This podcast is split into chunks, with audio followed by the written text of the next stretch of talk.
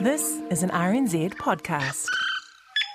Last weekend's Herald on Sunday had plenty about the measles outbreak in it behind that startling, splotchy red front page.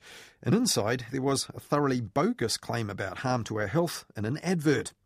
Under the blood red headline, Don't Do It, exclamation mark was an open letter from what purported to be a National Chiropractors Association, and they were warning Herald on Sunday readers not to take part in a current social media campaign promoting a big brand in toothbrushes.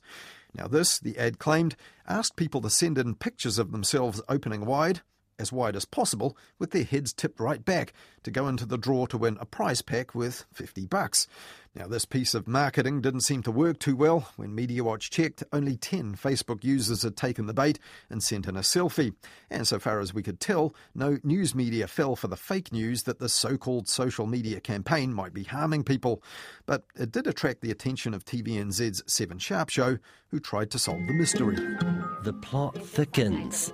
And then we notice the letter's untraceable CEO, Galakot Villamope, is a perfect anagram for Colgate Palmolive. It's a classic toothbrush war Reach versus Colgate.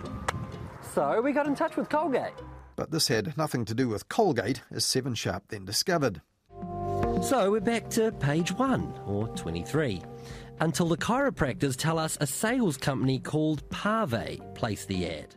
However, that was pretty obvious already from the Facebook page which carried this promotion because it linked back to the website of the ad agency in Auckland that had created it.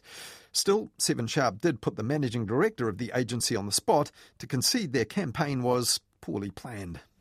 Slightly misguided, perhaps, if this was an attempt to do something a bit different and a bit of fun and reveal it as a sort of an out of season April Fool's Day gag. Did you guys think at any point imitating a group like this was maybe not the greatest idea?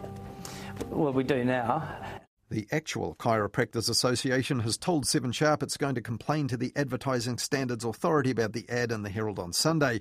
And this is not, in the end, a case of any publicity is good publicity, according to Seven Sharp.